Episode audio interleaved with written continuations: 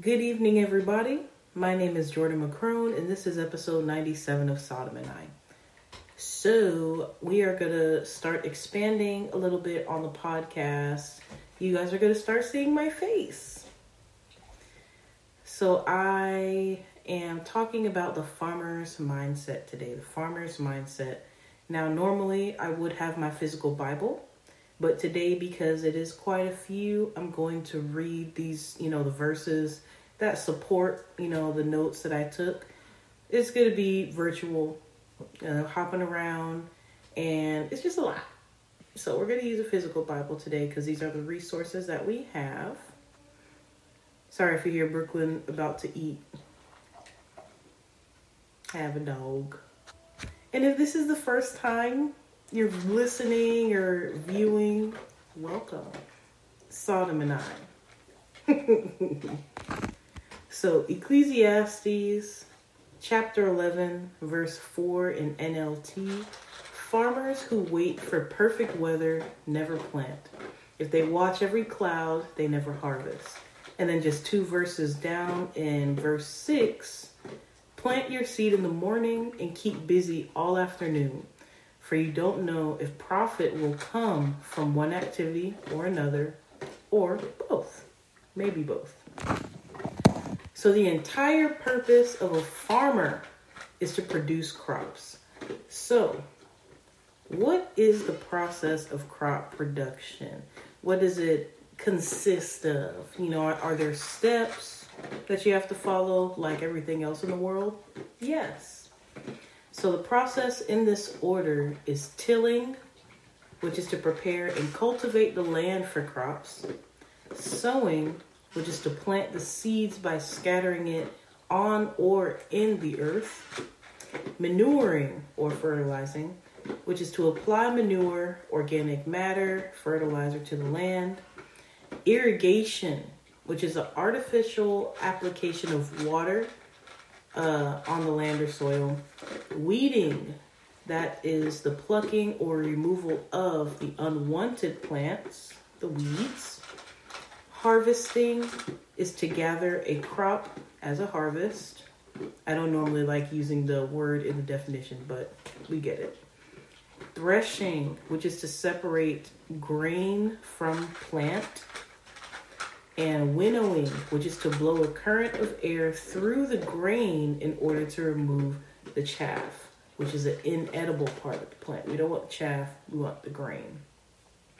So, I wanted to relate the physical um, aspects of cultivation with the spiritual aspects of cultivation when it comes to doing God's will, uh, performing His word, you know, just applying it to our lives.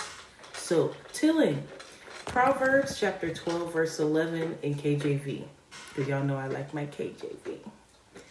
He that tilleth his land shall be satisfied with bread, but he that followeth vain persons is void of understanding.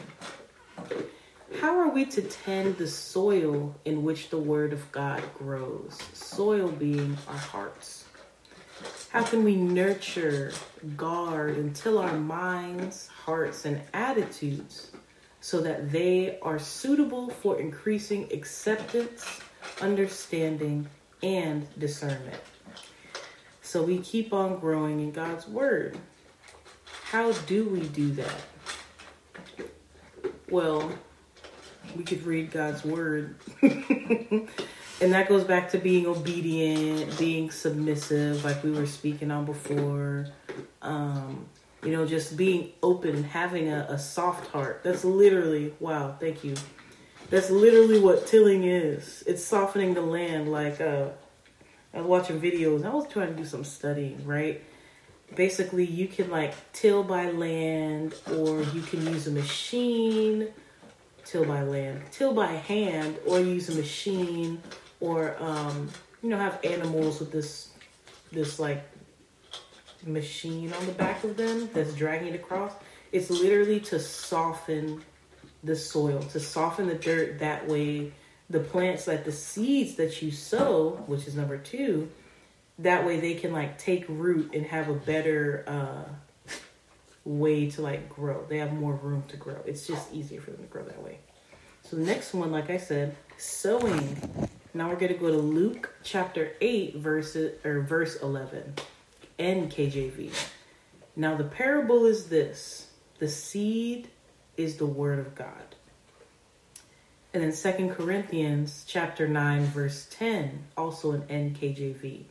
Now may he who supplies the seed to the sower and bread for food supply and multiply the seed you have sown and increase the fruits of your righteousness. I heard this in church in this eight. This was probably the whole reason why I decided to write this up or why I decided to to put this down for me to speak on on the podcast. Sowing is a spiritual process Harvest is manual labor. He ate with that one. Sowing is a spiritual process. Harvest is manual labor. Now we're gonna go to manuring, right? Now back uh back to Luke, but chapter 13, verses 6 through 9. And this is a parable, parable that Jesus told. You know, we love Jesus' parables over here. Verse 6, and this is an AMPC. And he told him, he told them this parable. A certain man had a fig tree planted in his vineyard, and he came looking for fruit on it, but did not find any. So he said to the vine dresser, See here, for these three years I have come looking for fruit on this fig tree, and I find none. Cut it down. Why should it continue also to use up the ground, to deplete soil intercept the sun, and take up room. But he replied to him, Leave it alone, sir. Just just this one more year till I dig around it and put manure on the soil to fertilize the soil. Then perhaps it will bear fruit after this. But if not, you can cut it down and out. Right? The purpose of manuring is to supply nutrients to the soil and facilitate plant growth. It improves the soil profile and its water holding capacity. So it enhances the soil. Manure, which is poop of some sort of animal, fertilizer, it, it improves the soil profile and increases its water holding capacity. So Jesus gives us an example of this in Luke chapter 8, verses 4 through 15. And I wanted to leave that one for you guys to read. But basically, um, I just read, yeah, he, Jesus is explaining himself in a parable. He said a parable, and then his disciples were like, What does this mean? I literally don't understand what you're saying. But when Jesus originally told this parable, his closest disciples did not understand it. Jesus did some cultivating. He did a little tilling and fertilizing right on the spot. By teaching them and explaining the meaning of the parable, he prepared the soil so his disciples would be able in time to understand, persevere, and bear fruit. So, pause right there. I like for this stuff to be interactive because I don't want to be the source of the you know the the biblical knowledge that you guys get. I want to be the inspiration. I want to plant a seed, but um, you know, I don't want to be like, oh, I need this. Let me go see what Jordan say. Let me go listen to Solomon. I, uh, the glory is not mine; it belongs to the Lord belongs to God. I can't do nothing without Him, right? He's the one who pushed me to do this camera stuff. Because if it was up to me, I'd still be behind my little microphone. but uh, you know, we're just working on growing. And I, I think the the for the very first verse actually really, really uh, inspired me to even like hop in front of the camera. Farmers who wait for perfect weather never plant. If they watch every cloud, they never harvest. I still do want to get a laptop. I still do want to get a microphone and a camera. That way it can be, you know, more professional and whatnot.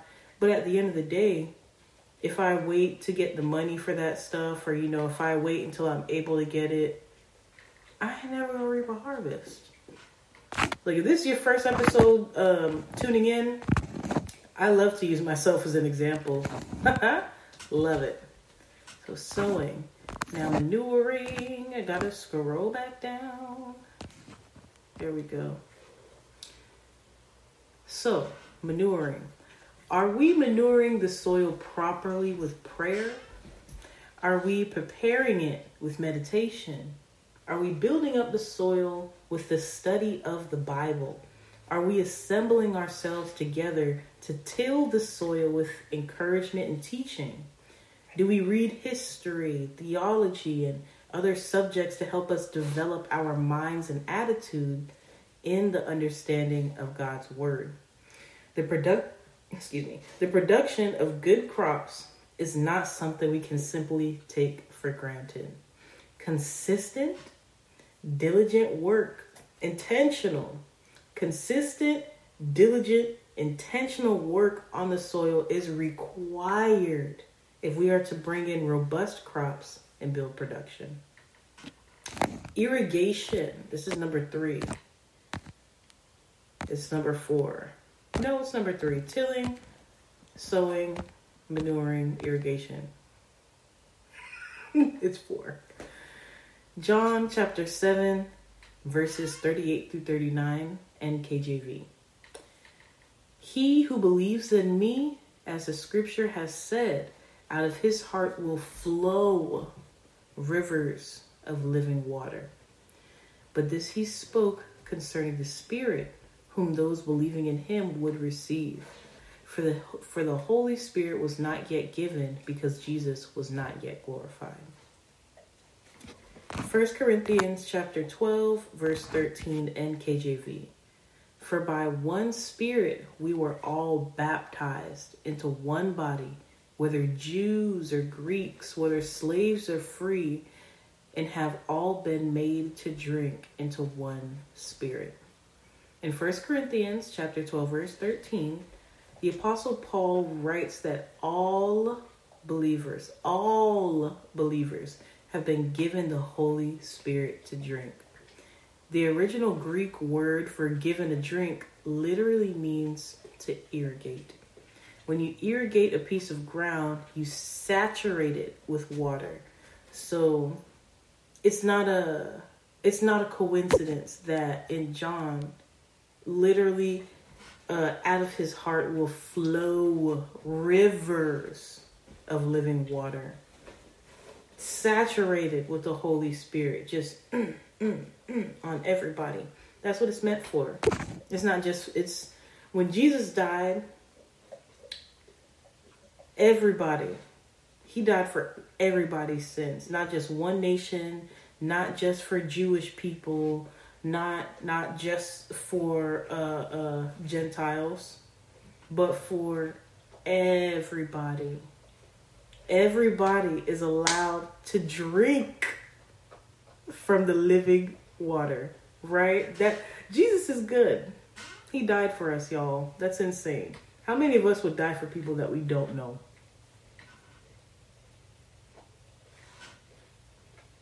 Probably not a lot. Some of us are probably like, oh, depends on the circumstance.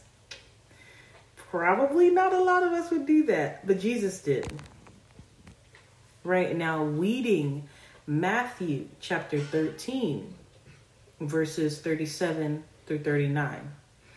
Jesus replied, The Son of Man is the farmer who plants the good seed. So before this, take another pause. Jesus gave another parable, and the disciples were like, What does this mean? Who's that? What does this represent? So he said, the Son of Man is a farmer who plants the good seed. The field is the world, and the good seed represents the people of the kingdom. The weeds are the people who belong to the evil one. And the enemy the enemy who planted the weeds among the wheat is the devil. The harvest is the end of the world, and the harvesters are the angels. And I wanted to put the verse that um, that backed that up, but I, I started to go down a rabbit hole because I like doing that with with my Bible. But it is in Revelation where um, where Jesus says that um, like it's time for reaping. Basically, you know, it's it's uh, it's time for reaping and what do you say the harvest. I mean, that's towards the end, but you know, it's time time to harvest the ones you know separate the the good from the bad. You know, all that good stuff. Let me not say the good from the bad. Let me say separate his children from the people who are not his children. Right? So the weeds suffocate any application of God's truth and promises in your life. In our worry, pursuit, and desires, we forget the promises of God that He is sovereign and in control, complete control. Sovereign means a supreme authority. Supreme authority. Then, of course, there's weed killer, right? Oh, my bad. Look, I, I don't be editing none of this stuff. If you see me mess up, congratulations. we worry and grow our weeds instead of praying and applying truth, pulling out the weeds to our lives on a regular basis. Now, then, of course, there's weed killer, which, when applied correctly, it says on the bottle will get rid of all types of weeds. We as believers have the best weed killer. It does not get any better than this. Sure does not. See, uh, weeds often have their roots built into the fear in our hearts. Everyone knows that if you do not pull out the roots of the weed, the weed will continue growing. Killing off any roots with weed killer is a good spiritual gardening principle. It is preventative of weeds establishing in our fear. Growing in our understanding and experiencing the perfect love of Jesus in our lives is the weed killer we need to eliminate. Any weeds of life becoming established in our fear. Fear is a natural tendency of ours, but we do not have to allow anxiety and worry to grow up out of that fear then I'd also like to add, I don't think I put this specific verse, I think I put the next verse in here on um, February 14th. First John chapter 4 verse 18 NKJV. There is no fear in love, but perfect love casts out fear because fear involves torment. But he who fears has not been made perfect in love. Mm. God is love. And when we say the fear of God, we're talking about the awe and reverence. Not like I'm afraid, even though, like, you should probably keep that in mind and not try God. I was thinking about that phrase, um, you know, I am uh, fearfully and wonderfully made.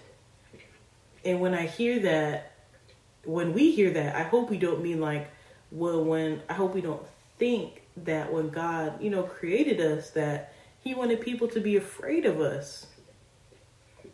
He made us to love others. We can't we can't be walking around have people afraid of us. He means that we're made in His image, and it's just like wow, like don't you find it amazing how like God just orchestrated everything to work perfectly, like hand in hand? Like our hearts pump the blood in our bodies and our lungs are meant for, you know, the air and the oxygen that pump it in. It's just awesome. It's literally beautiful. Everything, how everything works together. But now harvesting, right? Proverbs chapter 10. Please relax. I got a dog. Please chill. Hello. Thank you. Please don't bark. I love you. Proverbs chapter 10, verse 5, NKJV. He who gathers in summer is a wise son. But he who sleeps in the harvest is a son who causes shame. Matthew chapter 9, verses 37 through 38. Then he said to his disciples, The harvest truly is plentiful, but the laborers are few. Therefore, pray the Lord of the harvest to send out laborers into his harvest. So we can clearly see in these passages and many more in the Bible that harvesting requires work, and not everyone is willing to work for the harvest that God has in store for us. And now I will say, I myself, before like really attending church and actually walking with God, before getting serious about my walk with Christ, I heard harvest and I thought, rain down, you know, on me. Like I, I'm over here thinking like it's just gonna. no, I gotta dig and I gotta get my hands dirty and I probably gotta put on some gloves and wipe the sweat off my brow and everything. I gotta work for it. I can't just expect God to drop it in my lap. So like uh, this this clearly clearly indicates that we have to labor. I don't know if y'all ever labored before, but labor for the harvest. And that's okay because the harvest truly, truly is plentiful. I'll be one of the few laborers though. I'm down to do it. I'm willing. Not everyone is willing to work. I'm willing to work, Lord. Now, threshing. This is the second to last one. I believe this is number seven because there's eight steps in cultivating. Uh, Joel chapter 2, verse 24, and KJV. The threshing floors shall be full of wheat, and the vats shall overflow with new wine and oil. Isaiah chapter 41, verse 15, NKJV.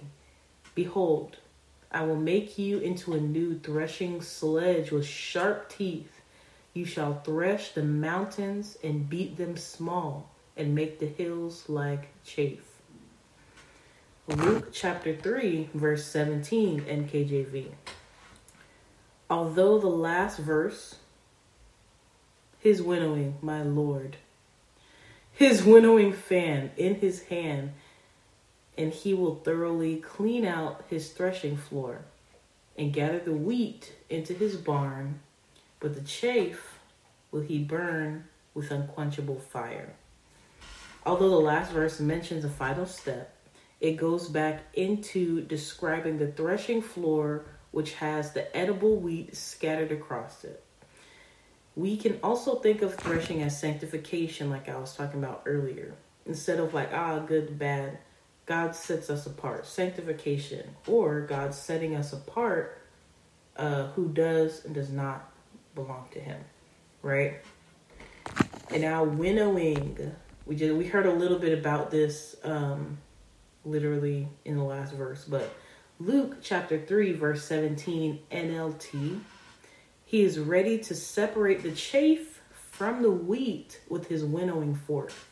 Then he will clean up the threshing area, gathering the wheat into his barn, but burning the chaff with never ending fire.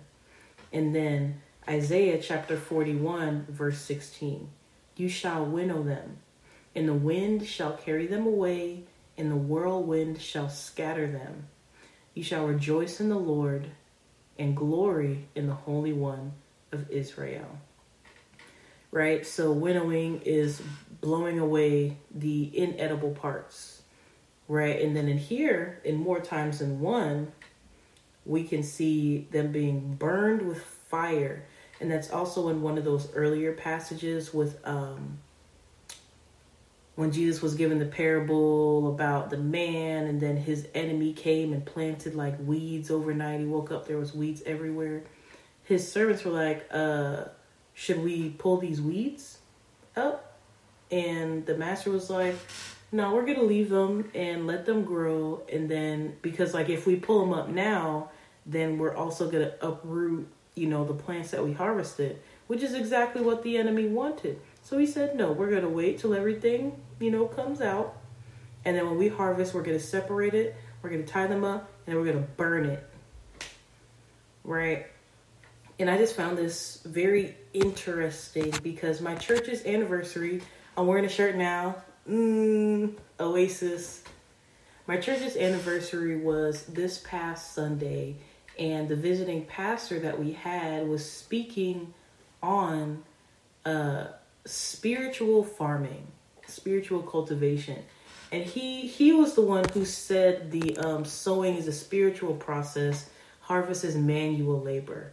I was like, oh, I said I gotta write this down. That that was a bar.